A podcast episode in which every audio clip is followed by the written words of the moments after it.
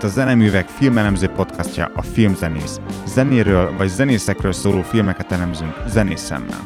Megvizsgáljuk, hogy a zongorista tudott-e zongorázni, megmutatjuk, hogyan szúrt ki a kamuhegedűst, és beavatunk abba, hogy valójában mi történik a zenetáborban. Beszélgetünk a filmekhez kapcsolódó egyéb zenei témákról, illetve bármiről, ami eszünkbe jut.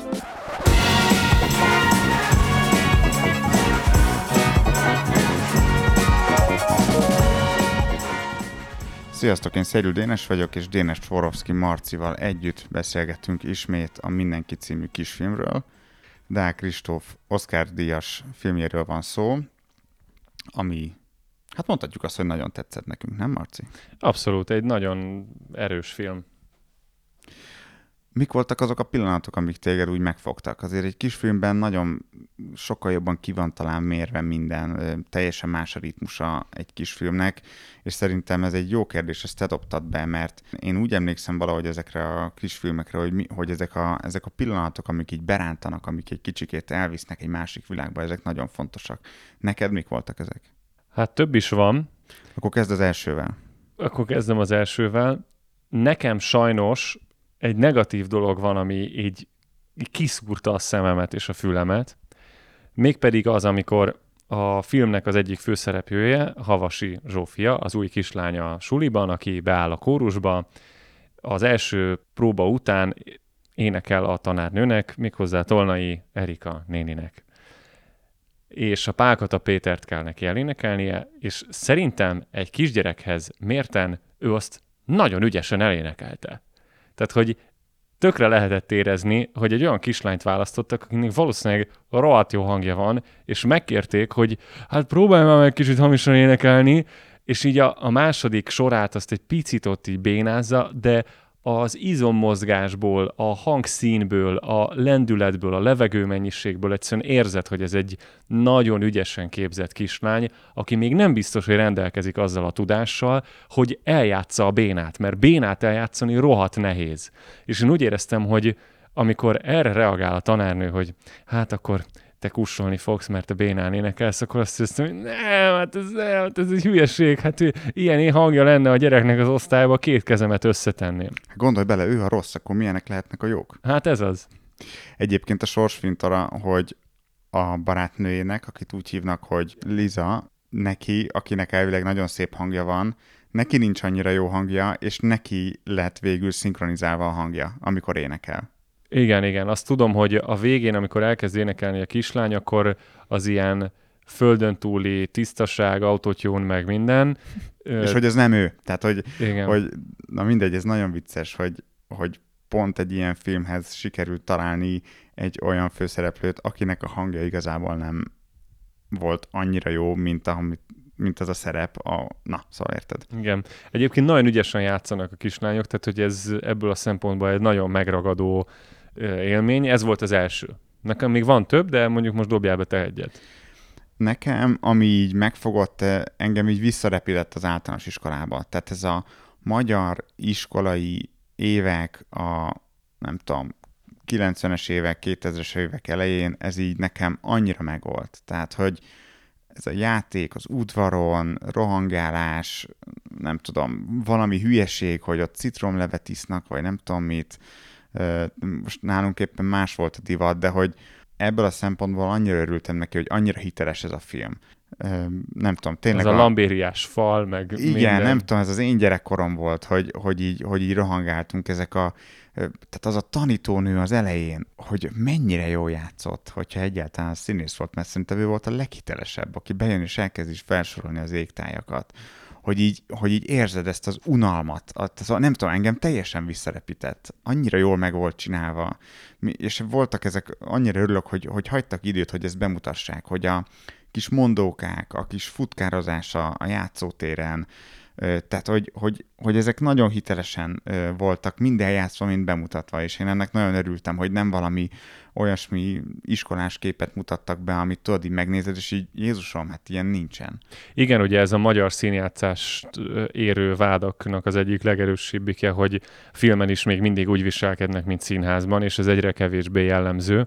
És itt is azt éreztem, hogy ilyen minimális megrendezettsége, meg ilyen hogy mondjam ezt, kicsit erőltetettsége talán volt a szituációknak, de nem azt éreztem belőle, hogy ez rosszul van megrendezve, hanem azt, hogy a gyerekeket egyszerűen irányítani kellett a szituációban valamennyire. De hogy egy ilyen organikus és ilyen hiteles világot raktak össze, és ami ebből átszűrődik, az talán pont csak annyi, hogy ezt egy gyerekkórussal vették föl, akik nem gyakorlott színészek, nem ez a feladatuk, de amúgy ez a kettő kombó egy ilyen nagyon szerethető, őszinte világot hozott létre szerintem. És hogy nem akartak egy olyan iskolát bemutatni, ami egy ilyen nagyon fancy, nem tudom, nyilván ezek a, ugye a Szent Gellérben meg a Szent Angélánba vették föl, a folyosó jelenetek a Szent Gellért, a teremjelenetek a Szent Angélába vannak, nyilván ezek top iskolák, tehát hogy tudjuk, hogy ez bőven a budapesti átlag keresztény iskolák azok bőven Magyarország legjobb iskolái,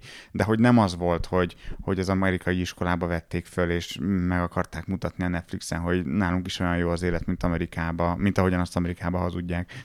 Igen. Tehát, hogy, hogy én ennek, az, ennek a hitelességnek, ennek az őszintességnek örültem, még akkor is, hogy nekem így budapesti lakosként volt egy ilyen fura érzésem, hogy láttam, hogy ez a Szent Gellértnek a belseje, és aztán kijönnek egy kertvárosba, kislány valami fészerbe bújik el, tehát hogy nem tudtam így hova rakni ezt, de ez valószínűleg csak a, nem tudom, helyis, helyes, helyismeret vitt félre. Igen, én nekem is a Szent Angélának a folyosója volt az, hogy wow, ez így bevillant, és akkor onnantól kezdve elkezdtem keresni a helyszíneket, és um, például ez a Bocskai utca, ez van a 16. kerületben, meg nem tudom, így uh, nyilván ezek ilyen fiktív helyszínekké álltak össze, de az például ilyen fura volt, hogy uh, hogy az agyunk automatikusan elkezdte összerakni, hogy mi lehetett a valóság. Ja, ez a fészer, amit mondasz, nekem minden van a második jelenet, amikor már tudja, hogy akkor tátikázni kell, erről is térjünk majd ki erre a tátikázásra, mert ez, ez, ez nagyon kiverte a biztosítékot nálam. És um, elkezdi akkor begyakorolni azt, hogy hogyan kell majd úgy énekelni, hogy nem hallom. És ez szerintem egy zseniálisan összerakott jelenet, bár itt is átsüt a kislánynak a tehetsége, vagy a jó hangja, mert elkezdi a fészerben énekelni a Pálkata Pétert, és szépen lassan befogja a fülét, és elkezd hamisan énekelni. Tehát az utolsó sora, a gyerek ilyen rétre az ugye akkor történik, amikor már befogta a fülét, és ott elkezd hamisan énekelni. És utána pedig, ahogy nézi magát a tükörben, elkezdi ezt suttogva énekelni, elkezdi némán, és ezt az átmenetet szerintem nagyon érzékletesen rakták össze, és azt tetszik egyébként benne nagyon, hogy ezt lehet, hogy én csak ilyen énektanári fejjel látom bele, hogy onnantól kezdve, hogy egy gyereknek a énekléséből kiveszem a hangot, kizár, szétkapcsolom a fülét és a hangját, onnantól kezdve tényleg olyan, mintha egy kirúgnám a lábait, vagy egy mankós botot kirúgnám a nyomorék alól. Tehát, hogy így körülbelül egy ilyen szituációba hozom a gyereket, és annak, akinek például mondjuk közepesen jó hangja van, vagy rossz, ne Isten, rossz hangja van, annak még ártok is vele mert annak még a lehetőségét is elveszem, hogy fejlődjön, hogy megtanulja összekapcsolni a fülét, meg a hangját. Egyébként ez az egyik legérdekesebb élményem az oktatásból. Volt egyszer egy magánnövendékem, egy nagyon-nagyon kedves, aranyos fiúcska, és azt hiszem másodikos volt, amikor átvettem, és három éven keresztül jártam hozzá magámban. Nagyon szép családban nevelkedett, egy kifejezetten jó sportoló fiú volt, nagyon szeretett zongorázni, ügyesen zongorázott, nagyon megvolt az a készsége, hogy leülni, megtanulni, és tudott koncentrálni, tehát ilyen szerintem ritkán jó alapanyag volt, na de a hangja az egyszerűen, meg a hallás az tragédia volt. Tehát, hogy egy hangot nem tudott visszaénekelni, és emlékszem, hogy hónapokon keresztül dolgoztam azon, hogy összekapcsoljam a fülét és a hangját. És ez egy ilyen nagyon inspiráló, ilyen, most ez hülye hangzik, de egy ilyen labor volt azon gondolkodtam, hogy hogyan tudom megcsinálni, és nyilván voltak nekem... De ez mit jelent? Tehát, hogy énekelt, és akkor pálkott a. Tessék? Mondom, mit jelent. Amikor leültem, ugye azt kellett nekem ellenőrizni az első körben, hogy valóban nem hallja, vagy csak a hang izomzatával ezzel a apparátussal van gond. De mi az, hogy össze... Tehát, hogy nem hallottam, mit ő énekel? Nem, azt hamisan, rohadt hamisan énekelt. Ja, Ennek ja. két oka van. Vagy az van, hogy rossz az apparátus, nem tudja az izomzatot használni, és nem tudja oda hangolni magát az énekelt hangot, ahova szeretné, vagy pedig nem hallja, hogy egyezés van mondjuk, vagy nincs egyezés az a között a hang között, amit én énekelek, és amit ő. Azt csináltam, hogy leteszteltem a fülét, és nagyon sok ilyen hallásgyakorlatot végeztünk, ahol nem kellett énekelnie, hanem mondjuk ilyen nagyon egyszerű pont a másodikos, szól, másodikos szolfés korosztálynak megfelelő ilyen írásgyakorlat, amikor két-három hangot kell leírni, meghatározni magasabb, alacsonyabb, lépést hallott, vagy ugrást hallott, nagyon sok ilyen apróság, és az kiderült, hogy hallása van a fiúnak, viszont nem tudta valahogy így kontrollálni azt, ahogy énekelt, és azzal kezdtem el foglalkozni, hogy hol tudom elkapni az ő izomzatát, és valahogy elkezdeni összekapcsolni a fülével. És akkor emlékszem, hogy az volt a, az első ilyen gesztus, amivel én ezt elkezdtem, hogy azonnal minden olyan dalt, amit próbáltunk énekelni, azt az ő hangjához igazítottam, ahol megvolt ez a két, három, négy hangnyi, hangterjedelem, amivel mondjuk ő tudott mahinálni. És akkor azzal kezdtünk el lépegetni, azzal kezdtünk el játszani. És aztán akkor elkezdtem hozzátenni olyan hangokat is, ami már úgy a hangterjedelméből kicsit kilógott. És akkor ezzel így játszani. És ez nagyon-nagyon szuper volt. És emlékszem, hogy volt a füzetében, a végére írtunk egy ilyen, szerintem körülbelül 16 hangból álló ilyen hangsort. Teljesen atonális volt, tehát semmi köze nem volt egymásnak Össze-vissza. a hangoknak. Igen. És azt csináltuk, hogy minden óra végén ezt így leteszteltük, hogy hány hangot tud belőle visszaénekelni és utána leírtuk. És ezt azért csináltam vele, mert egy vízilabdás kisfiú volt, és nagyon-nagyon erősen sport szellemű, versenyszellemű volt, és azt láttam, hogy nagyon jól fog működni nála az, hogyha itt van egy ilyen visszajelzés, egy ilyen, tudod, mint a végén, hogy nem tudom, hány büntetőt sikerült bedobni az edzés végén. Jó, hát ezen az edzésen csak 10-ből 5 ment. Na majd nézzük meg, mi lesz a következőn. És ezek az ilyen checkpointok nála nagyon jól működtek, alig várta az óra végét, és nem amiatt, mert rossz lett volna az óra, és azt hiszem, ilyen 8-10 alkalom után elénekelte hibátlanul az egészet. És emlékszem, hogy akkor így nagyon hangsúlyoztam ezt, hogy ez milyen fantasztikus. Mert ja, igen, bocsánat, nem mondtam, mi volt a feladat. Az volt hogy feladat, hogy visszaénekelje azt a hangot. Leütöttem az ongorán, és akkor énekelje vissza. Egyébként nagyon sokat dolgoztunk azzal is utána, hogy ne az ongoráról énekelje vissza, hanem az én hangomról énekelje vissza, mert ez megint egy nagyon más hangszín. Tehát nagyon sok oldalról kell ezt, ezt körbejárni, de ez egy igazán izgalmas helyzet volt, és sajnos azt kell, hogy mondjam, hogyha ő nem magánban tanul énekzene szolfést, akkor ő ezt soha nem tanulja meg. És ezzel, hogy neki volt lehetősége, hogy egy valaki figyelt rá, és csak rá, és dolgozott vele, és vezette őt folyamatosan, nem csak azt tanulta meg, hogy hogyan kontrollálja a hangját, kapcsolta össze a fülét a hangjával, hanem a hangképzéséről, tehát rengeteg ilyen légző gyakorlatot csinált, ilyen reket hangon beszélt, nagyon rossz helyen képezte a hangot, és most kis túlzással, de megtanult beszélni. Nem tudom, miért mondtam el ezt. Én Szerint, se.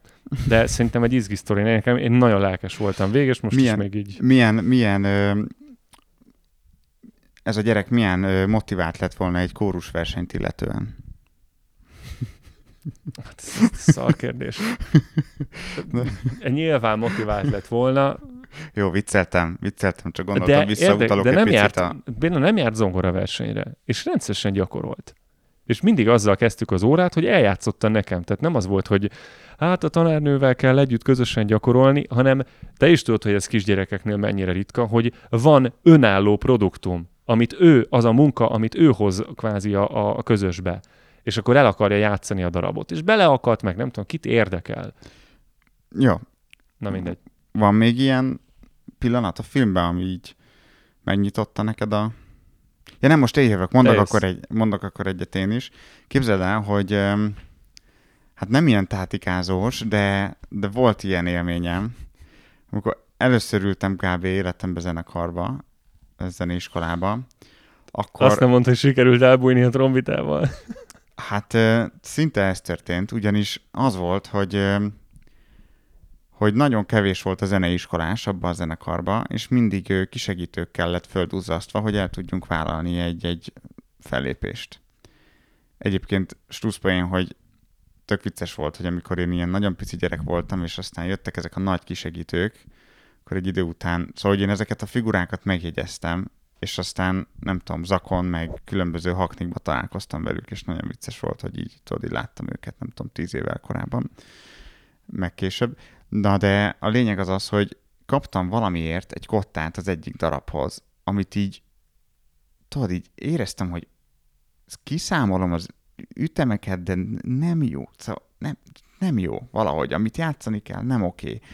És akkor meg is hallgat, szóval nem, és oda mentem a, a karmesterhez, hogy, hogy segítsen már nekem, mert hogy egyszerűen nem értem, hogy itt mi van. És hát ő ilyenkor nagyon elfoglalt volt, meg nagyon, szóval azért neki sok volt egy ilyen nagy zenekart összehozni. És akkor azt mondta, hogy Dénes, nem, nem lehet mindent elsőre, majd amikor tudod, akkor fújod, amikor meg nem, akkor meg ne. És aztán valahogy megsajnált a többi trombitás, és mit, mit, mit fújsz, mutasd meg, és tudod, mi volt a kottámra írva? Harmadik fúvola. és tudod, így basszus. Tehát, hogy így basszus. Így visszagondolva, ez hiba volt. Ez nagyon nagy hiba volt. A pedagógus részéről? Igen. Igen, igen, ez gáz. Tehát vagy az van, hogy azt mondod, hogy figyelj, Dénes, ez egy nehéz darab, te még nem tartasz itt, a másik háromba fújjál, elsős vagy, leszel majd, nem tudom, vagy lehet, hogy nem elsős voltam, hanem harmadikos, vagy nem tudom, de hogy majd leszel azon a szinten. De olyat nem csinálunk, hogy kezében nyomsz egy harmadik fuvola basszus. De szerint nem, nem nézte meg a kottát, nem? Tehát, hogy nem látta, hogy harmadik fuvola. Az még cikibb. Jó, világos, csak szerintem nem, nem hiszem el, hogy ha elolvasta volna, hogy a harmadik fuvola rád néz, ott a trombita a kezedben, ő majd felnősz hozzá, tehát hogy nem létezik, hogy ez... Mindegy, annyira gáz volt, és tudod, ez, én valahogy így, amikor így, tudod, ez a megsemmisítve így elkullogni, amikor a kislány így, így jó, rendben, oké, akkor majd tátikázom, ó, akkor majd nem folyok bele a hangszerbe, akkor majd nem tudom. Na, ez, egy... Ezzel nagyon tudtam azonosulni. Igen, és ez, ez hasonlóan gázszitú, ez az, amit most így említettél, hogy amikor azt mondja, hogy gyakorolnod kell még sokat, nem vagy elég jó ez nekem itt volt az első olyan pillanat, amikor azt hiszem, hogy itt kilóg a lóláb. Tehát, hogy ilyet Igen. nem mond még a leggázabb tanár vagy én remélem, hogy nem mond, de hogy ez ilyen, olyan, azt éreztem, hogy ennek a mondatnak az a feladata, hogy itt most a hülye számára is nyilvánvalóvá Értitek, tegye. hogy ez egy szemétláda? Igen, meg hogy értitek, hogy akkor ő most tulajdonképpen ki van tiltva a kórusból, tehát, hogy... Igen, igen, igen. Ez, ne, ez nem, ez lejött a, a skriptumról ez a szöveg. És egyébként nagyon úgy volt beállítva, hogy ez a jó fejnek tűnik, mert csokitolsz, de igazából ez a gonosz mostoha archetípus volt az, ez a nő, de igazából szerintem egy ilyen komment, még hogyha fájdalmas is egy gyereknek, meg még hogyha nem is mondjuk, jobb, mint amit egyébként szoktak mondani. Tehát, hogy egy egyenesen belemondom a képébe, hogy figyelj, nem vagy elég jó még. De nem tudom, ez, ez szerintem jobb, mint azok, amik szoktak történni hogy elsismásolják a gyerekek, nem kapnak konkrét ezért, nem tudom. Látom, hogy, látom, hogy kezdem kiakasztani a Nem, én nem, igazad van, akkor értem, hogy mire akarsz kiukadni, és szerintem ezzel egyet fogsz érteni, amit mondok. Megfogalmazás az gáz, mert nem azt mondod, hogy nem vagy elég jó, mert ezzel a gyereket minősíted. És nem a gyereket akarjuk minősíteni, hanem a játékát. Hogy még nem elég ügyes az a futam. Vagy érted? Tehát nem, ne a, a, mert ezzel az egész entitást tornózod. Igen, csak közben meg én szoktam olyannal is találkozni, vagy találkoztam már olyannal, így pontosabb, hogy tudod, össze-vissza játszik a gyerek. Két igaz hang nincs. Nagyon ügyes. Szóval, hogy érted, szerintem a, a, a megfelelő visszajelzés az tökre fontos. Tehát lehet szerintem bátorítva is azt mondani, vagy hogy mi erről sokat beszéltünk a tanári szakon, hogy ezek a visszajelzések hogyan hogy lehet ezeket jól beállítani, és például itt alkalmazni a szendvics módszert, hogy tök jó volt a levegő, találsz valamit, amit meg tudsz dicsérni, elmondod, hogy mit kell javítani, és aztán visszatérsz arra, hogy, hogy, hogy elmondod, hogy még mi volt jó. Ezek tök, font, tök jó visszajelzési lehetőségek. Jó, most Borzsé, szerintem um, én át tudom vágni ezt a Gordiuszi csomót. Válogass meg, hogy mit mondasz, de amit mondasz, az igazság legyen. Tehát hát, igaz legyen. Nem? Tehát, hogy nem mondjuk rá valamire, ami szar volt, hogy ügyes volt. Igen. Azt lehet rámondani, hogy biztos, hogy volt annak a nagyrakás szerencsétlenségnek két pozitív eleme. Azt a két pozitív elemet mondjam ki, nevezítsem meg, majd értékeljem a gyereknek a belefektetett munkáját, még hogyha nem is gyümölcsözik, mert a belefektetett munka az akkor is idő volt, amit odaszánt, és utána nem mondjak többet. És ezzel nem hazudtam, de nem tapostam sárba a gyereket, és hogyha idővel oda jutunk, hogy mondjuk picit komolyabb visszajelzésre van szükség, mert mondjuk felmerül az, hogy konziba akar menni a gyerek, vagy szolfésból át akar menni a ásokhoz, bésekhez, nem tudom már melyik a haladóbb csoport, akkor lehet azt mondani, hogy úgy látod, hogy a tudása ebben a pillanatban még nem tartott, hogy ez a csoportváltás megtörténjen. Igen. És Na akkor mennyi? azt tudod mondani, hogy bocs, és akkor azt tudod mondani, hogy az egész oktatás alatt te hiteles voltál, nem ámítottad a gyereket, de motiváltad arra, hogy dolgozzon, és amikor pedig volt arra szükség, hogy olyan képet mutas, vagy olyan tükröt mutas neki, ami őt segíti a megfelelő irányban maradni, vagy irányba változnia, akkor meg el tudtad mondani asszertív módon az őszinte véleményedet. Tehát én ezt egy ilyen jó Hausmeister régelnek dobnám be. Igen, csak na mindegy, szerintem nem tehát, hogy ugyanarról a dologról beszélünk, csak én arról beszéltem, hogy amikor őszinteséget mondasz, vagy amikor őszinte vagy, akkor milyen eszközökkel vagy őszinte és szerintem te pedig egy lépés hátra lépve általánosan fogalmaztad meg, amivel százszerékosan egyetértek, csak az, hogy ezt hogyan mondod meg, annak van egy csomó formája, például ez a szendvics módszer, de egyébként lehet egy csomó másik is. De igen, a gyerek szemében mondani, hogy gyere csak ide, rossz vagy, mehetsz. Ez nem, ez nem jó. De akkor menjünk tovább, mert itt azért elég sok minden érdekesség történik a, a filmben. Például az, hogy ilyenkor mit csinál egy gyerek. Te mit csinálnál?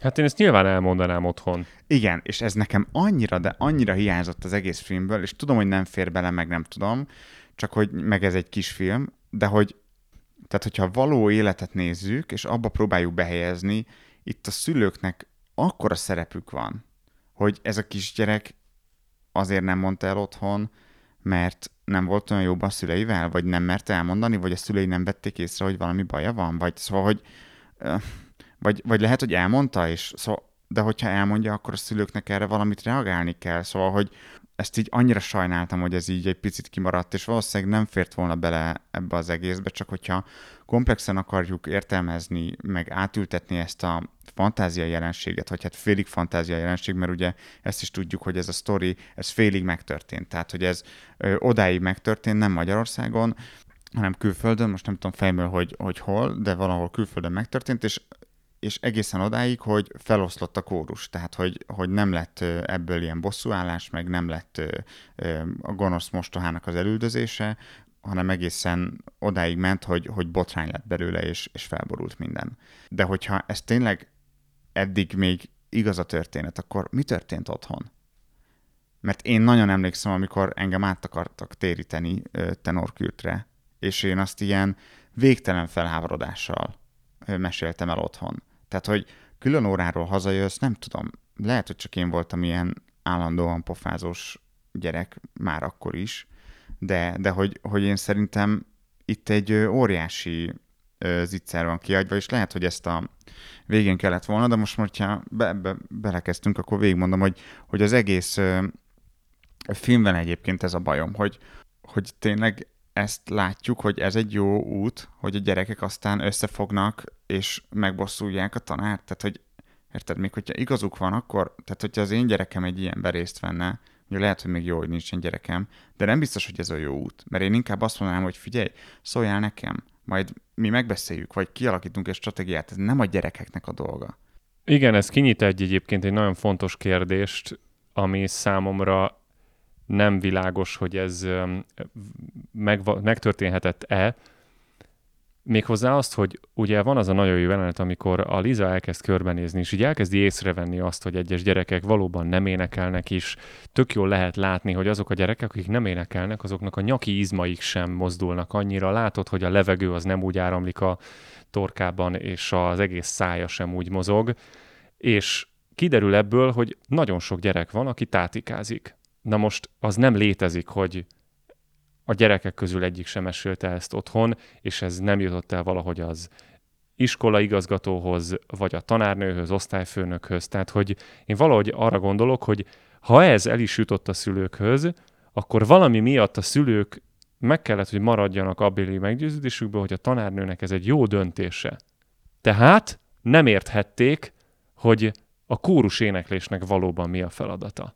Szerintem pedig itt átmegy a film valami tök másba. Tehát De- itt átlép fantáziavilágba, és elkezd szimbólumokba beszélni, és már nem a gyerekeknek a konkrét életéről van szó. Én azt gondolom, hogy itt még nem lép át két dolog miatt. Az egyik az az, hogy állítólag ez a tátikázás létezik. Én most, én megmondom őszintén, ezzel soha életemben nem találkoztam, de amikor ez a film megjelent, akkor nagyon sok ilyen hangot lehetett hallani, akár, Ment egy ilyen tátika ébredés? Akár tátika ébredés, de Nem mondod. Nem, de volt erről szó, hogy valóban vannak kórusok, ahol ez megtörténik, Ugye kommenteket Me Too, Me olvastam. Too tátika? Kicsit igen, az volt, hogy vannak kórusok, amikor megtiltották, vagy nem tudom, stb. És én akkor azon gondoltam, hogy basszus, egy buborékban nőttem föl, vagy mi van, mert szerintem én ezzel még soha életemben nem találkoztam. Ez az egyik, a másik pedig, hogy azt mondtad, hogy ez a történet valahol megtörtént. Tehát, hogy bocs, de akkor ez már valahol előfordult úgy, hogy a szülők ezt leokézták. Vagy lehet, hogy abban a Hát történetben szerintem, szerintem az, beavatkoztak? igen, szer- szerintem úgy lett vége, úgy ezt nem tudjuk, de megszűnt a kórus, és nagy botrány lett belőle, de valószínűleg ez valahol kiderült. És nem a gyerekek szabadság harcoltak valószínűleg a tátikázás ellen. És szerintem, tehát most gondolj bele, hogy tehát ezt, mint szülő megtudod, tehát azért csak bemész megkérdezni, hogy Akkor valójában mit is csinál itt a gyerekem? igen, de csak tátikázni tessék, ne tessék válaszolni kórusvezető néni. Tátitik- Tátitikázni. A Molnár Mónika, ugye a Bakács-téri énekzenei általános iskolának a karvezetője, aki ezt az egész projektet művészeti vezetőként ellátta, vezényelte a kórust, a saját gyerekkórusát. Ő nyilatkozza ezt egyébként abban a podcastban, amit az előző részben egy részletet bevágtunk belőle, hogy ő majdnem kihátrált ebből a történetből, ugyanis nagyon-nagyon zavarta az, hogy hát itt Kodály országa vagyunk, és a nemzetközi ö, filmművészeti szénán egy olyan film jelenik meg, ami egy ilyen karvezetőt ábrázol, meg azt, hogy itt a közösségnek föl kell lázadnia a vezető ellen, és hogy egy ilyen nagyon-nagyon fura üzenetet öm, közvetít a film. Legalábbis ez volt az ő gondolata. De mi, hogy Magyarországot rossz színben tünteti fel? Ez egy ilyen nemzeti érzetű gondolatmenet volt? Nem, hanem hát a Kodály módszer, a kóruséneklésnek a szeretete, ugye egész 20. század, századforduló az arról szólt, hogy Anglia és Magyarország viszik a kóruséneklésnek a fő zászlaját. De hát És ez akkor nem mi... a valóság. Értem én, Jó, De- nem, nem, nem veled vitatkozom, hanem, hanem a nénivel, Mónikával. Értem, de arra mutatott rá, hogy külföldön a Kodály módszer feltalálóiként, vagy akként a nemzetként, akihez az egész Kodály módszer tartozik, egy ilyen rossz fényben tüntetjük fel ezt a relációt, és hogy miért lehet az, hogy mondjuk az a nép, aki ez a módszer, erről a relációról így számol be, vagy most éppen mit dolgoz föl ez a nemzet ebből a gondolkodásmódból. Ez egyik, a másik pedig az, hogy amit mondtál, a gyerekeknek a reakció, és ez szerintem mondjuk pont nemzettől, meg kórustól függetlenül egy nagyon valid kérdés, hogy értem én, hogy nagyon-nagyon lélekemelő, hogy itt egy közösség föláll, és akkor ellene megy az elnyomásnak, és akkor nyilván itt van egy nagyon vaskos politikai üzenet, főleg egyébként az, hogy ennél a résznél, amikor öm, elkezdi a Liza nézni a tátikázókat, és elkezd ő is tátikázni, akkor ugye azt énekli a kórus, hogy bátraké a nagyvilág, rájuk vár sok boldogság. És egyértelműen van egy ilyen harmonizálás az éppen hangzó zene és a jelenet között, és hát Lizáé a nagyvilág, hiszen vár rá sok boldogság, hogyha ő most kiáll egy emberként és elindítja ezt a lavinát. És ez egy tök nagy kérdés, hogy most egyértelmű, hogy mindannyian érzelmi szempontból a gyerekek oldalán vagyunk, és hát az elnyomást azt ilyen nagy konfliktusként éljük meg, nem? Szerintem ez egyértelmű, hogy borzasztó ez a tanárnő, hogy lehet ezt csinálni, szegény gyerek, stb. stb. És akkor, mikor meglátjuk ezt, hogy a Liza elindítja a lavinát, és utána közös erővel, ilyen szimbolikus módon is, de legyőzik a tanárnőt, akkor van egy ilyen katarzis élménye az embernek. Ugyanakkor meg hogyha felelős állampolgárként gondolkodom a konfliktus megoldási mechanizmusokról, akkor az jut eszembe, hogy hát én nem tudom erre a választ. Hogy most mikor van a tüntetésnek ideje, és mikor van a struktúrált és jó csatornákon átlevezetett megoldásnak az ideje. Akkor beszéljünk a szimbolikus jelentésről. Akkor ez, kb. most ez van, nem? Mert hogy kicsit nehéz a kettőről egyszerre beszélni, mert, mert szétválik egy idő után. Mert annyi kérdést fölvet, hogyha hogyha a filmnek a valóságában próbáljuk értelmezni ezt az egészet, és egy tökre más kérdés szerintem, amikor ezt kivetíted a társadalomra. Én azt gondolom, hogy rohadtul jó lenne egy olyan világban élni, vagy hogy nekem ez a dilemmám, hogy mikor szólalsz föl, mikor dobod be a bombát, mikor vállalod fel a konfliktust, mikor ö, próbálod meggyőzni a sokludat, hogy győzzük le ezt a disznót. Ö, és tök nehéz az, hogy hogy mikor fogják ezt elnyomni, milyen kockázatot vállalsz ezzel, stb. stb. Bennem ez egy kérdés, hogy, hogy ismerünk azért ilyen zenekarokat, ahol a, akár a múltból, akár a, a jelenből, ahol és erről azért szoktunk beszélni, hogy diktatórikus a rendszer. Az van, amit a vezető karmester mond, és punktum.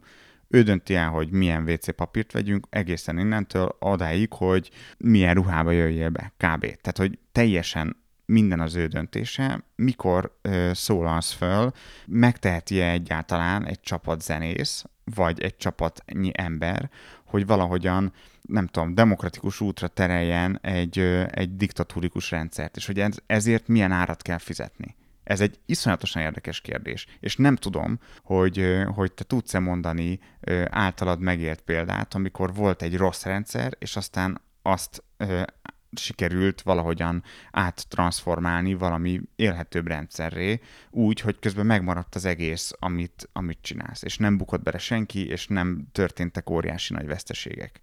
És nem kell itt a forradalomról, meg a nem tudom, a kommunizmusra gondolni egyből, hanem kis közösségek, bármi, bármi, ami eszedbe jut. Neked van egy ilyen élményed? Az a baj, hogy nincsen most így, nem ez ugrik be elsőre, hanem pont az ellenkezője az, hogy mindenki szenved, pontosan jól tudjuk, hogy a soklud legyőzni a disznót, pontosan jól tudjuk, hogy igazából megvan rá a lehetőség, hogy ezt jól csináljuk, és mégse így, mégse Na, így erre, történik. ebben viszont nem vagyok biztos. Az történt ugyanis, hogy az elmúlt évben nem mondom meg, hogy melyik zenekar, egy magyarországi professzionális zenekarnál született egy olyan döntés a zenekari tagok részéről, hogy írnak egy levelet a megfelelő szervnek egy panasszal, hogy ez és ez történik a zenekarnál, és ezt így és így szeretnék továbbá csinálni, mert hogy ez ezért és ezért probléma. És ezt elküldték az intézményigazgatónak is, elküldték ennek a szervnek is, akinek tudnia kellett az egészről.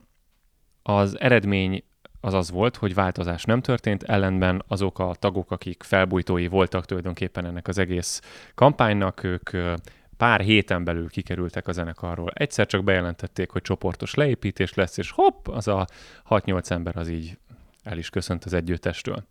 Szóval, hogy ez egy ilyen... És ez most volt a közelmúltban? Ez tavasszal volt. Na, mint hogyha, nem tudom, 30 évvel ezelőtt lenne. Igen, na de most gondolkodom a filmmel párhuzamban. Kedves Erika tanárnő, aki odaáll a gyerekek elé, és ilyen gázmódon vezeti a kórust, neki tulajdonképpen szintén kiár egy áldozati szerep. Neki is elmondhatjuk, hogy te bizony a rendszernek az áldozata vagy, mert te valami miatt ide jutottál, neked valószínűleg nem volt meg a lehetőséged igazán jó helyeken tanulni, ezért jutottál csak ebbe a pozícióba, vagy nem vagy elég tehetséges, és ezért jutottál csak idáig, és ahogy ezt egyébként a Molnár Monika ebben a podcastban mondja is, hogy hát bizony valamilyen szinten mindannyian a rendszernek a rabjai vagyunk, meg kell felelni, nagy a nyomás, a körülmények azok adottak, nem sokat tudsz alakítani a körülményeken, próbálsz alkalmazkodni, tehát van egy ilyen folyamatos játék a körülmények meg a lehetőségek között, és azt lehet mondani, hogy lehet, hogy a tolnai Erika tanárnő, ő a legjobbat akarta kihozni a rendszerből, és neki ez sikerült. Egyébként rosszul csinálta, tehát lehet mondani, hogy ez egy rossz módszer, de akkor most kik az el, ki az első áldozat? Mert nem a gyerekek. És lehet, hogy nem is az Erika tanárnő. És most megfordítom egyébként erre a zenekari példára, hogy megértem, hogy ez ultragáz volt, tehát hogy ez szerintem Nekem hány ingerem volt, amikor erről így megtudtam, hogy ez így megtörtént ennél a zenekarnál, és azon gondolkodtam el utána, hogy egyébként mit tud csinálni ez a vezető. Tehát, hogy neki olyan, zene, olyan zenészekre van szüksége, akik a lehető legjobban tudnak alkalmazkodni az adott helyzethez, szó nélkül megcsinálják, amit kér, és akkor van neki lehetősége arra, hogy azt a zenekart a lehető legflottabbul tudja valahogy vezetni, és tudjon vele közlekedni a politikai áramlatok mentén. Szerinted és ezt a vezetőnek politi- olyan zenekarra van szüksége, aki mindig minden helyzetben azt csinálja, amit ő mond. Nem ezt mondtam, most kifigurázod, vagy eltolod a potmétert a végletbe, hogy mindig mindent. Én nem ezt mondtam. Én azt mondtam, hogy olyan együttesre van szüksége, aki kellő mértékben kooperatív, vagy hogyha azt mondjuk, kellő mértékben bárány lelkű és azt fogja mondani, hogy be, hogyha azt mondják, hogy azt a feladatot, hogy azt mond, hogy be. És akkor fogja tudni a lehető legjobban szolgálni az együttesnek az érdekeit. Mert ő is ki van szolgáltatva a gazdaságnak, a politikának, a különböző ilyen e- erővonalaknak, és megpróbál fennmaradni, mert pontosan tudja, hogy annak a 60-80 embernek a megélhetése rajta áll. És azt mondja, hogy figyeltek, ebben a viharban brutál nehéz fennmaradni. És tudom, hogy szar ebben a zenekarban így játszani, de nincs más lehetőségünk per pillanat, küzdök, mint malac a jégen, és aki ezt a munkát akadályozza, az bizony ki fogom vágni. És... Öm, Na jó, de ez ki lett mondva? Nem. Ez az első hiba szerintem. A második pedig az, hogy itt ö, szerintem tökre fontos a láncreakcióban az egyes láncszemeknek a felelőssége. Amit én meg tudok tenni, hogy ne adjam tovább, azt meg kell tenni. Tehát zenekarvezetőként van annyi felelősséged, hogy ne folyamatosan fölfele mutogassál, és hogyha valaki egy, hogyha egy csapatnyi ember egy érdekben felszólal, és azt mondja, hogy létszi, legyen három rétegű a WC papír, mert elegünk van az egy rétegű WC papírból, akkor halld meg ezt, és akkor üljél le velük, és mondd meg nekik azt, hogy figyeljetek, az a helyzet, hogy csak egy rétegű WC papírra van pénzünk. És akkor elindul egy diskurzus, de jó, de hát jó, de abból ötször annyit kell használni. Na, érted? És akkor, jó, nem viszem tovább ezt a vonalat, szar téma, de hogy, de hogy, de hogy érted, az, hogy le van minden folytva, erre van pénz kus, az szerintem nem mindig fenntartható. És igen, piszticsári ügyekben, meg vannak olyan helyzetek, amikor az van, hogy jó, értem, hogy vita van belőle, meghallottalak, de most az lesz, amit én mondok, mert én, nekem kell vállalni ezért a felelősséget. De amikor létre se jön a kommunikáció, az az óriási probléma. És nekem, én is, hát most már azért finomabban kell fogalmazni, szóval én is tagja vagyok, meg voltam mindenféle közösségnek, legyen az szakmai vagy nem szakmai, és szerintem akkor megy el nagyon-nagyon félre a dolog, amikor a kommunikáció sincs meg. Tehát én voltam olyan turnén, ami nagyon-nagyon rossz volt. Vagy olyan döntések voltak benne, amiket érted, nem értesz. Hogy lehet európai országba 14 órát utazni? Nem érted? Hogy lehet? Amikor van közvetlen repülővel. járat. Repülővel. Van közvetlen járat, nem érted? De hogyha valaki odaáll, és azt mondja, hogy figyeljetek, nem volt más lehetőségünk, bocsánat, létszi, bírjátok ki, legközelebb megpróbáljuk jól intézni, akkor azt mondom, hogy jó, oké. Okay. De az, hogy úgy is elviselik, hát, szóval szerintem ezzel van az óriási nagy baj. Én két különbséget látok most akkor a jelenetek, illetve a párhuzam között, amit hoztunk. Az egyik különbség az az, hogy itt ez egy professzionális közeg. Itt az a feladat, hogy a lehető legmagasabb színvonalú munkát ragd le az asztalra zenekari zenészként, és a zenekar vezető csak akkor tudja hitelesen képviselni a zenekarnak az érdekeit felsőbb rétegek felé, egyáltalán a kulturális világ felé, hogyha azt tudja mondani, hogy nézzétek, A plusz kategóriás munkát csinálunk. Ez az egyik rész, a másik rész pedig az, hogy a zenekari vezetés és a zenekari tagok között egy felnőtt reláció áll fönt, tehát hogy ők felnőtt emberek, és tudnak kommunikálni, tudnak érvelni, és tudják valamennyire az indulataikat kezelni, és uh, tudják árnyalni a helyzetet, létrejöhet valamiféle kompromisszum.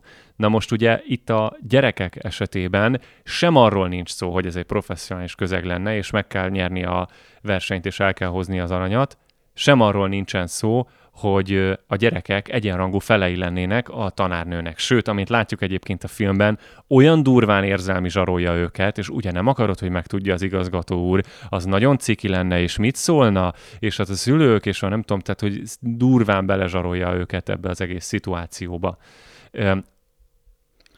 Ezzel együtt gondolom azt, hogy a tanárnő ugyanúgy valamilyen szinten áldozata ennek az egész szituációnak. Az más kérdés, hogy ő neki nem volt meg, amit te mondtál, az egyéni felelőssége abban, hogy felismerje, hogy aha, ilyen ez a kórus világ, ilyen ez az egész szakma, el fogok fáradni, ki fogok égni, kell magamnak olyan lehetőségeket találni, ahol ki tudom magam élni zeneileg? Figyelembe kell vennem a gyerekeknek a zenei fejlődését, élményét? Hát akkor bizony bizonyos ego dolgokat vissza kell szorítani, és bizonyos eszközöket, mint például a tátikázást nem engedhetem meg magamnak. Szerintem azért iszonyatosan jó ez a hasonlat a gyerek-tanár viszonylatban, és talán minden más ilyen diktatórikus rendszerben, mert nem tudom, te hogy vagy vele, de én amikor a főnökömhöz oda kell álljak, hogy kérjek valamit, aminek tudom, hogy nem biztos, hogy örülni fog, akkor ugyanazzal az izgalommal állok oda, mint amikor ö, annak idején a offőmhöz kellett menni, kérni valamit, ami tudtam, hogy nem, nem fog örülni neki. És szerintem ebből a szempontból az, hogy a való életben, igen, felnőtt-felnőtt viszony, de de akkor is az van, hogy az ilyen diktatórikus munkahelyeken te is tudod, hogy az van, hogy, hogy bemész, és az lesz, amit a főnök mond.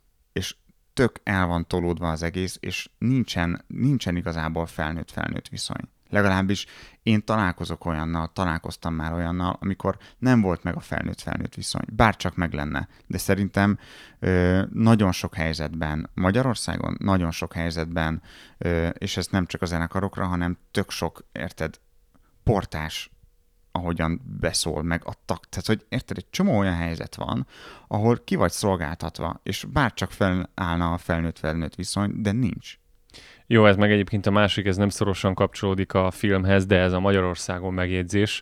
Nem tudom, hogy ez mennyire volt tudatos, de én azt gondolom, hogy igazából mindenhol, minden országban ugyanazokkal a problémákkal kell megküzdeni, csak más színben. Tehát az, hogy ez magyar probléma volna, én ezt nem, nem gondolom. ezt mondtam, hanem azt, vagy jó, nem ezt akartam mondani, ez azt akartam mondani, ez, hogy nekem Magyarországra van valamennyi rálátásom. Tehát én nem éltem külföldön, fogalmam sincs inkább csak egy ilyen pontosítás. Jó, jó, oké. Okay. Nem is rád reagálok, hanem egyáltalán az erre asszociált jelenségre, hogy nagyon sokan mondják azt, hogy új, itt Magyarországon, és akkor lelépnek, és aztán szerintem a nagy része az, ha józan, akkor tudatosítja magában, hogy aha, ugyanúgy korruptak a politikusok, ugyanúgy probléma van az oktatással, csak teljesen más formában, más színben, ha pedig éppen nem azzal van probléma, akkor meg majd mással lesz probléma. És én szerintem az, hogy konfliktus van és nehézség van, azt nem tudod kiiktatni. Azt tudod esetleg megválasztani, hogy milyen konfliktussal akarsz együtt élni. De én itt most nem a konfliktusra akartam rámutatni, hanem arra, hogy az a berendezkedés szerintem, ami fönnáll egy tanár és egy diák viszonylatban, az utána megmarad a való életben, és nem egyenlítődnek ki mindenhol ezek a szerepek. Jó, jó, jó. Mert a okay. kollégád az osztálytársad lesz, a főnököd pedig az osztályfőnököd.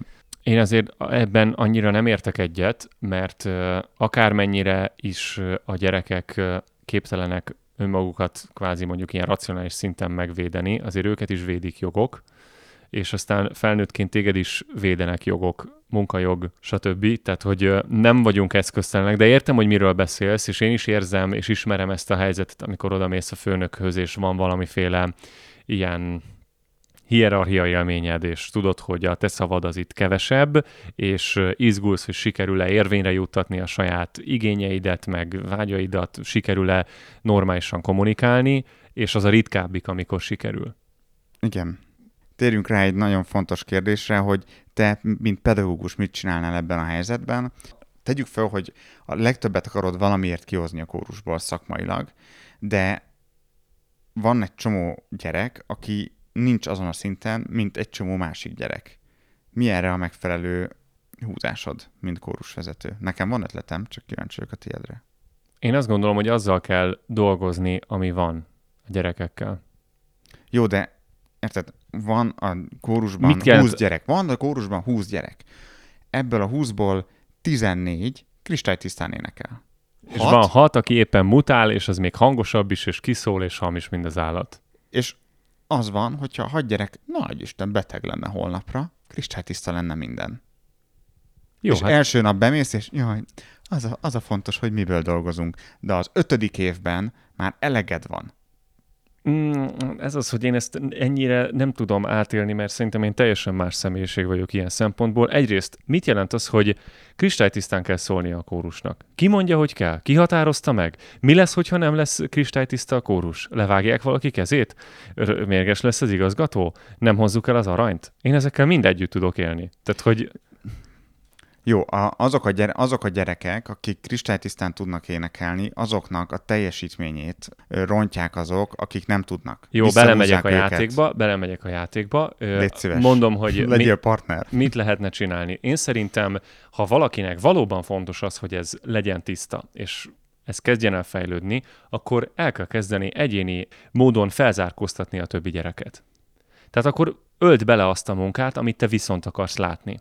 És akkor fel kell ismerned azt, hogy ez a gyerek a kórusban, meg az énekórán egyedül önmagától nem fog tudni tisztában énekelni. Akkor azt az utat kell végigjárni vele, amit én végigjártam ezzel a kisfiúval annó és fogod látni a, és hallani a különbséget, mert a gyerek, amiután mi elváltunk, a kisfiú nagyon szépen énekelt, sokkal természetesebb helyen képezte a hangot, és meggyőződésem, hogy sokkal bátrabban énekel azóta is. Mert egyszerűen sikerélménye lett, rájött, hogy tudja kontrollálni a hangját, és ez energiát és kreativitást szabadított föl benne. Ugyanezt el tudod érni ezeknél a gyerekeknél.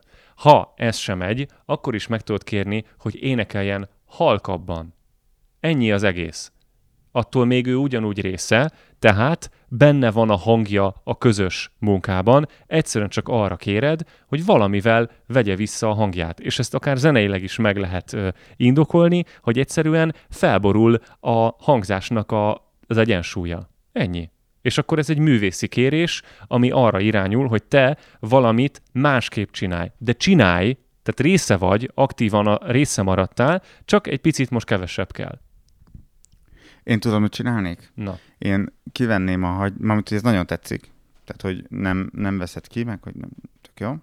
Én, én, ja, és bocs, és igen. persze eléred a plafont. Nem lesz egy idő után tisztább, nem fogod jobban tudni elrejteni azt a hangot, és azt kell mondjad, hogy ez sikerült, ebből ez jött ki, és aztán ez a kisfiúcska fel fog nőni, elmegy gimnáziumba, vagy bárhova máshova, szakközépiskolába, vagy szakmunkásba, és utána felveszel egy másik elsőst, akiből ki tudja, hogy mi lesz.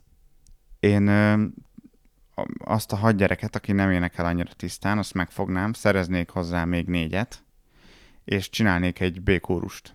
Valid. Szintezés és üzenet, és ö, ilyen ö, identitásképző, minősítve identitásképző. Tehát amikor te békórus vagy, de értem az üzenetet, tehát hogy ez sokkal jobb megoldás, mint... És lehetnek közös, közös programok, tehát hogy lehet átfedés, lehet mit tudom én, tehát kórustáborban mindenki ott van, lennének közös próbák, lennének közös számok, de azok a gyerekek, akikkel tovább lehetne, érted, van egy darab, amit igazából el tudnának énekelni, de van, akik egyáltalán bele se tudnak kezdeni, van, akik meg tök jól meg tudnák ugrani a szintet. Hogyha ketté veszed őket, az, egyiken, az egyik csapattal megugrod a szintet, a másikkal meg a hozzájuk mérten szintet, mert az nekik is kudarc élmény lesz, hogy az egyik itt csereg mellettem, én meg nem tudom elénekelni. Tehát, hogy ez fontos nekik, hogy ők jól érezzék magukat. A nővérem egy gyerekének így van a, a valami sportra jár, és ott, ott így van. Vannak csoportok. Nem tudom, hogy hogy hívják őket, azért szerintem ebbe is tök, tökre sokat számít, de hogy, hogy olyan gyerekek között, nem tudom, szertornázik, vagy nem tudom, mit csinál, olyan gyerekek között van, akikkel nagyjából egyenrangú a tudása, mert érted, ez tökre vele született sokszor. Tehát, hogy nem tehet senki arról, hogy nem tudom, milyen a testkoordinációja, milyen gyorsan nőtt, nem tudom, milyen az izomzata, miket tud megcsinálni. Ugyanígy van az éneklésnél is, nem? Hát, valószínűleg igen, tehát biztos sok igazság van ebben most megmondom őszintén, hogy nehezen találom a, az árnyalatokat, hogy hol különbözik a kettő, mert valóban ott neked egy nagyon komoly, látványos siker telenség élményed van egy ilyen sportákban. Ha te folyamatosan le vagy körözve, lefutnak, állandóan kicseleznek, egy gólt se dobtál, rúgtál, fütyültél, tehát folyamatosan ilyen mérhető szempontok mentén alul maradsz a társaidnak, az baromi demotiváló lehet. Nem tudom, hogy a kórusban ez mennyire éleződik ki, mert ki tudtad mondani a szöveget? Ki? Hang jön ki a torkodon? Igen. Ö, találati aránya a hangoknak? Hát ezzel lehetett vitatkozni, vagy lehet vitatkozni. Ez az, amit mondjuk ö, ilyen mérhető egységként meg lehet fogalmazni. Vagy a lendület, a lelkesedés, a zeneiség, az őszinteség, amit mondjuk beleölnek egy dal éneklésébe. Szóval, hogy érted, én látok különbséget, de mondom, nehezen fogalmazom meg, ebbe az irányba még sose gondolkodtam. Tökre értem azt, hogy valahogy így a, ezzel a jó pedagógiai szemlélettel, hogy tök mindegy, hogy érted, hogy a rajz, tehát a rajzórán nem osztályzunk, meg nem tudom, szóval, hogy ez így annyira érzem, amit, amit így mondasz, megérvelsz. Ugyanakkor meg tökre van bennem egy ilyen, egy ilyen gyakorlati tiltakozás, hogy igen, értem, én is megtanultam, egyetértek vele, és full elő tudom venni a nem tudom a New Age fejemet ehhez, de van bennem egy olyan érzés, hogy basszus, de gyakorlatban valahogyan máshogy működik, és hogy valahogyan más törvények uralkodnak a gyakorlatban, nem teljesen. Csak valahogy az az érzésem, és nem akarom újra kezdeni az előző podcastot, csak azt akarom mondani, hogy, hogy szerintem ez a dilemma, ez valós. Az, hogy ott van egy csapat gyerek, vannak akik ügyesebbek, vannak akik kevésbé, mit csinálsz ezzel? Jó, mondok egy sztorit. Egyébként azt gondolom, hogy amikor egy béna gyerek bekerül a foci csapatba, és nagyon világosan ő a legbénább, akkor az egy pszichológiailag terhelő állapot, és erre ugye van is ilyen kísérlet, hogy összeeresztenek két patkányt, az egyik erősebb, a másik meg gyengébb, és ugye az, hogy ők elkezdenek egymással játszani, az egy ilyen ösztönös cselekvéssor. És ha a nagy patkány az folyamatosan legyőzi a kispatkányt, a kispatkánynak nem lesz kedve játszani. És valamilyen mindenféle kutatások mentén levezették azt, hogy ha egy ilyen játéknak a megfelelő arányban oszlanak el a nyerés és vesztés kimenetelei, akkor marad meg a játék kedv. És amikor egy kisfiú arra van károsztatva, hogy folyamatosan ő legyen a lúzer, akkor nem lesz kedve a játékhoz, tehát az ő sportban való részvétele is csorbul, tehát ott távolítjuk csak el a sportból. Nem tudom, hogy ez például egy kórusban, vagy egy bármilyen zenei együttesben mérhető-e. Mennyiben csorbul valóban az a zenei megmozdulás, hogyha valaki ott hamisan énekel. Mert 80-10 éneklik ugyanazt a szólamot. Tehát, hogy tudod, így eloszlik a felelősség, meg úgy kevésbé tűnik ki az, hogy te béna vagy, és um, talán jobban el lehet vele is lisszolni a sorok között, és talán jobban elbírja a műfaj a hibázást. Ez az egyik gondolatom, és akkor jön a sztori.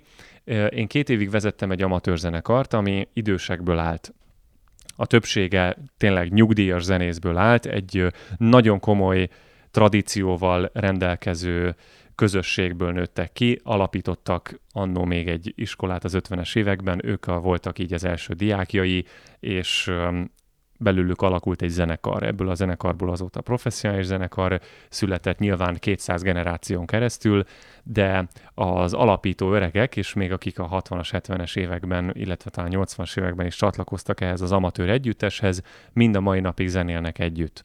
És hát a zenekarnak nagyjából a 10%-a és itt elsősorban a vonósokra gondolok, nem tud már játszani a hangszerén effektíve. Tehát fogja a kezében a vonót, és mozgatja az ujjait, úgy csinál, mintha játszana, és közben ide-oda tologatja. Az ügyesebbike a megfelelő irányba tudja még húzni a vonót. Tehát látja, hogy most akkor a szólamvezető az jobbra húzza, balra húzza, és akkor ő követi a mozgást, de a bal kezével, ahol fogni kell a hangokat, már csak így tudod, simogatja az ujjbegyeivel az egészet, és a vonót is úgy teszi a húr fölé, hogy ne lehessen hallani, hogy játszik.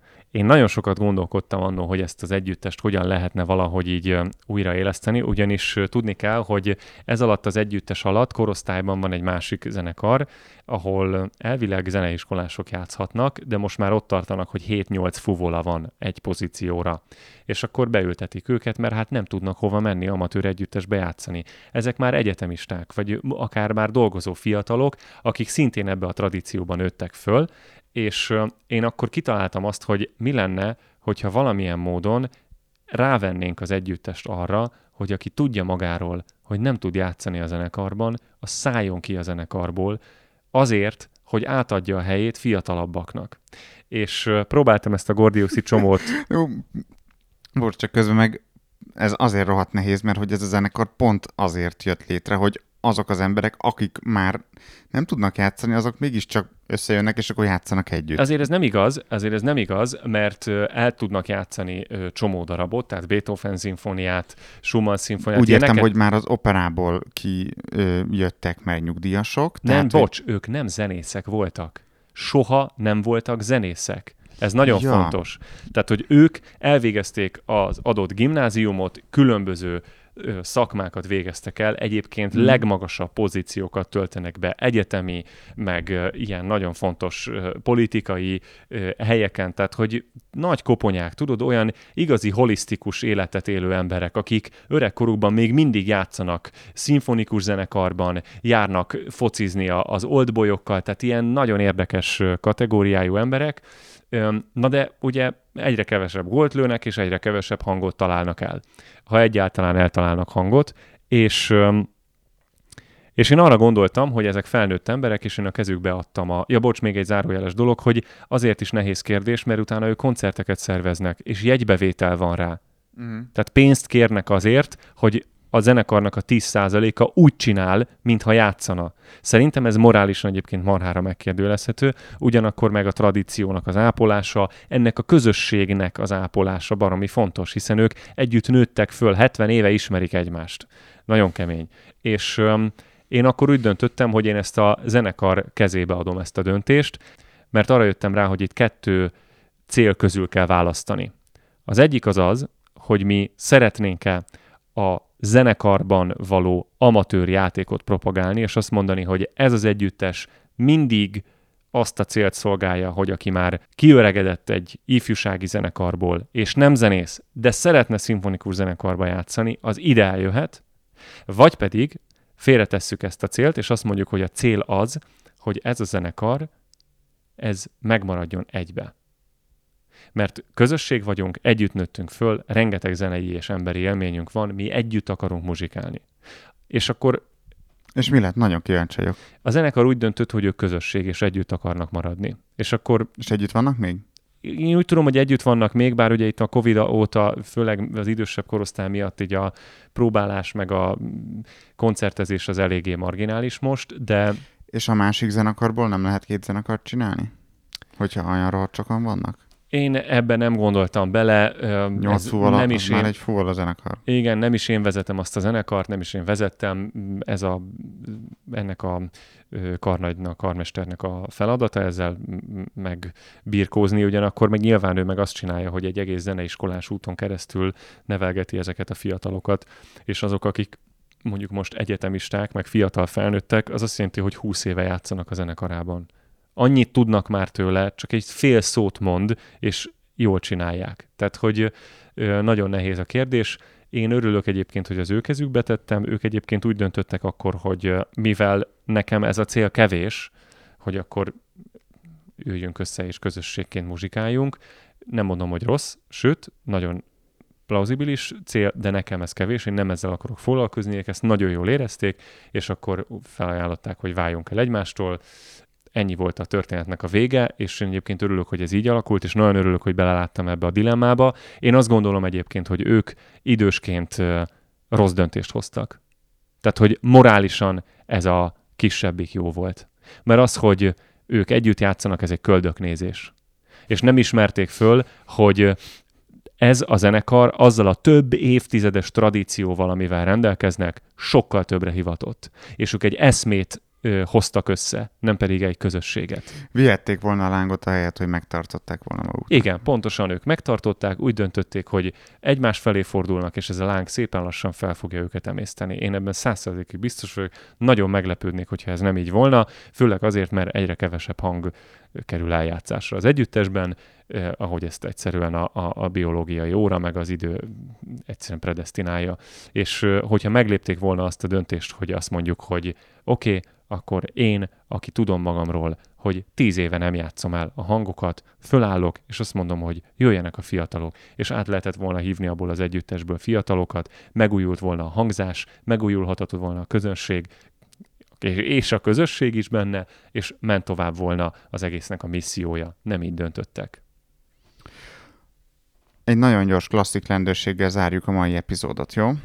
Jó, na hát igazából itt nincs sok minden, amit így klasszik rendőrködni kell. A kórus nagyon egyértelműen kórus, tehát látszik Molnár Monikának a szuper munkája. Tehát ez, Konkrétan ők azok. ők azok is gyönyörűen énekelnek, látszik a szájukon, hogy szépen formálják a szavakat, nyilván erre a pr- produkcióra, meg akár lehet, hogy más produkcióra is, de úgy megtanulták fejből, ez ugye gyerekkaroknál nagyon gyakori, ez a legjobb, akkor tudnak legjobban énekelni, meg figyelni a saját hangjukra, egymásra és a karvezetőre is. Szóval nagyon szép munkát végez a kórus. Erika néni jól csapkodja a levegőt? Erika néni sajnos nem csapkodja jól a levegőt, de csinál mindenféle jót is. Ugye Szamosi Zsófiáról beszélünk, és Szamosi Zsófia például kiválóan ad hangot a beénekléshez. Tehát a hangvillának a használata, a lendület, ahogy meglendítette azt a hangvillát, ahogy a füléhez tette, és ahogy elindította a beéneklést, az például full valid, így történik. Az még nagyon jó, amit a Szamosi Zsófia csinál, hogy például ez a, a utolsó jelenetnél derül ki igazán, hogy levegőt vesz.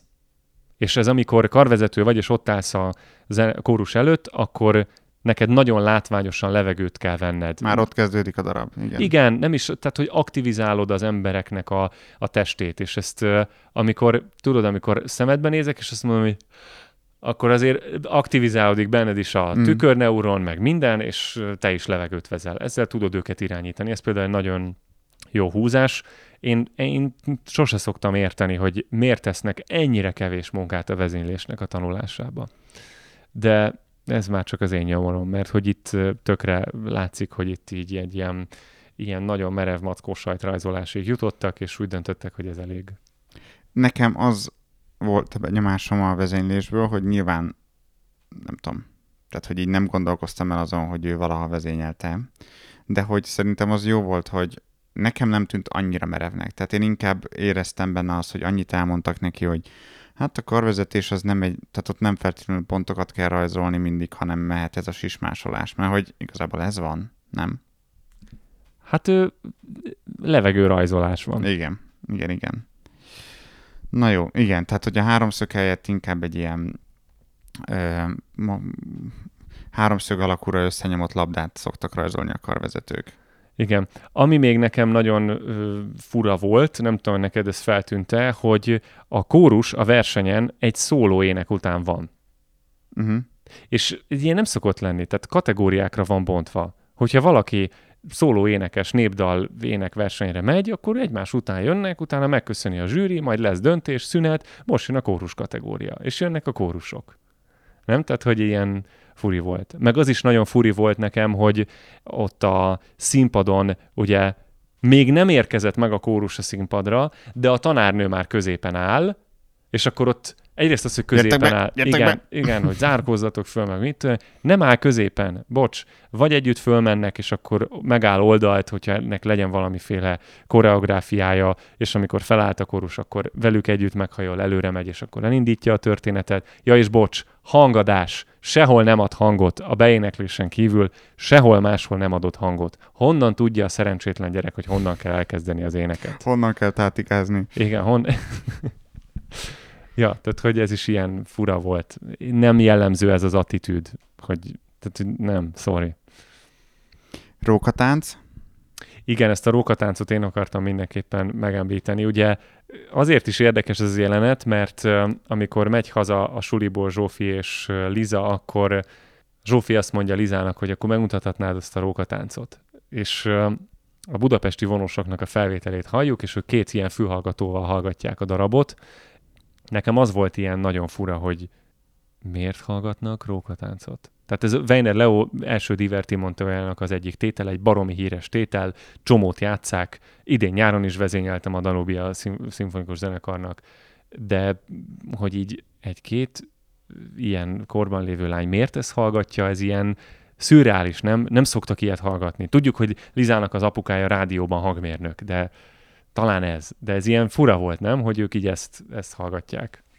Igen, tehát én is azt gondolom, hogy a kórusban éneklés az ö, pont, hogy nem azt jelenti, hogy akkor mi csak klasszikus zenét hallgatunk otthon, és ha még a kikapcsolódás is klasszikus zene, hanem az, hogy, hogy a zenéhez való, nem tudom, közelebbi viszony, és pont az, hogy hogy két kislány összebeszél, hogy, hogy kúrus után menjünk haza Green Day-t hallgatni, ez pont ez az, hogy, hogy tök jó, hogy, hogy zenét hallgatnak, és akkor arra hogy megőrülnek, meg nem tudom. Igen. Te hallgattál így frankon komoly zenét, amire azt mondod, hogy hasonló ehhez a jelenethez? Hazamentél a suliból? Igen, igen, igen. Képzeld el, volt, volt ilyen korszak. Úristen.